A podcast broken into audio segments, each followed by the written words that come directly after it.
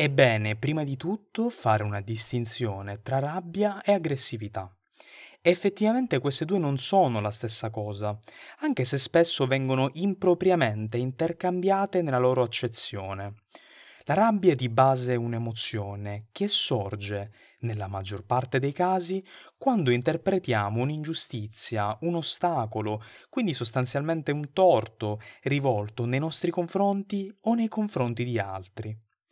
L'aggressività è invece un comportamento che sì, può essere generato dalla rabbia, tuttavia può avere nei mammiferi in generale anche funzioni predatorie o di accoppiamento.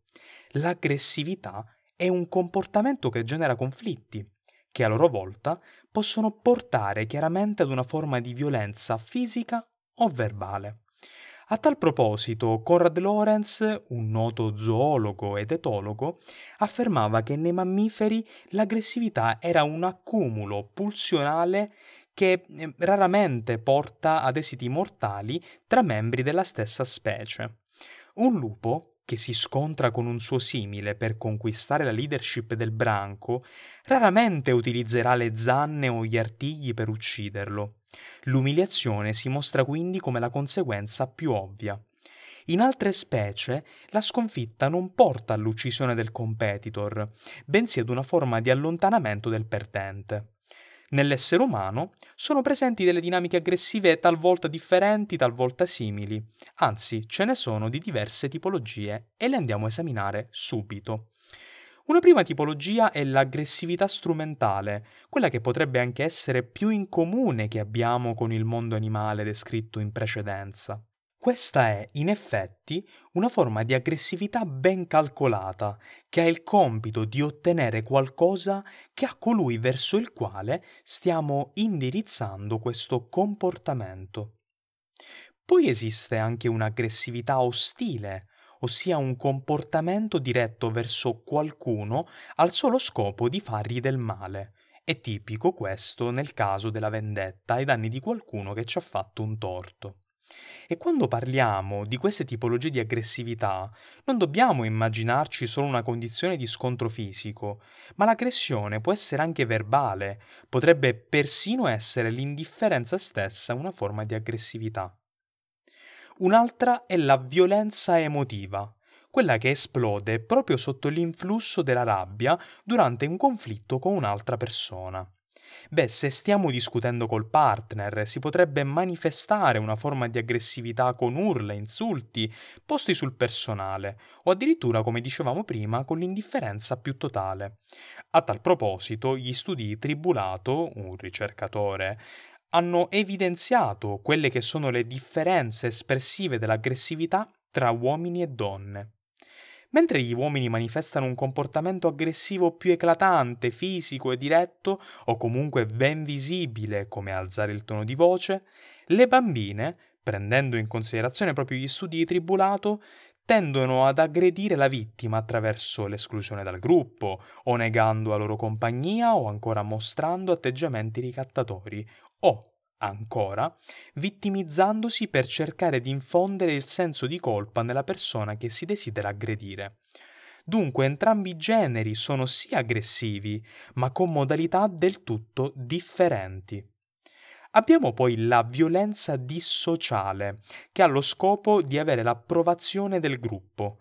Spesso proprio per cercare di integrarsi in certi contesti sociali, ad esempio, alcuni ragazzini praticano il bullismo allo scopo di essere accettati da una certa cerchia di amici.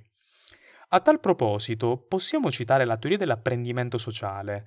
Secondo questa teoria di Bandura, una persona tende ad assumere un certo comportamento in base a quelli che sono stati i suoi modelli genitoriali, educativi e amicali.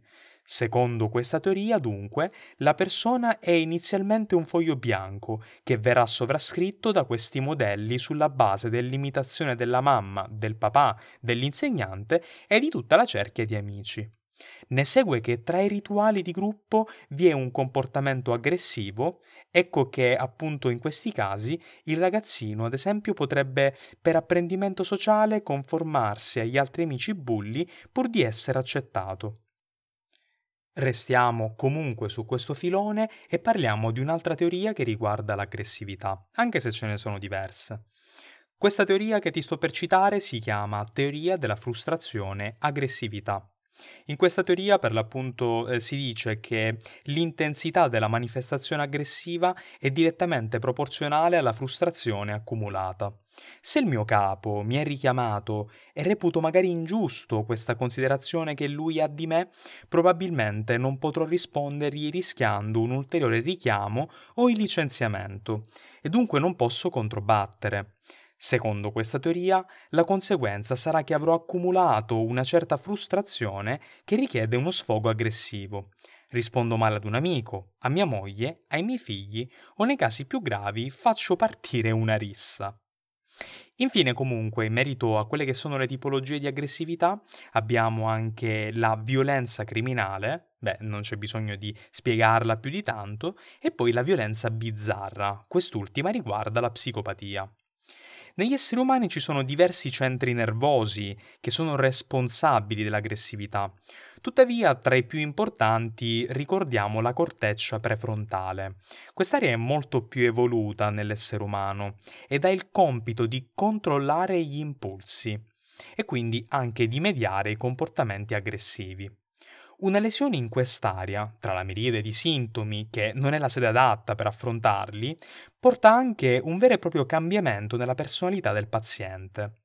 Se una persona è riconosciuta come mite ed anche gentile, dopo una lesione del genere può manifestare un comportamento aggressivo che è incluso nel quadro clinico della sociopatia acquisita ossia un cambiamento di personalità che appunto è patologico conseguente a questa lesione.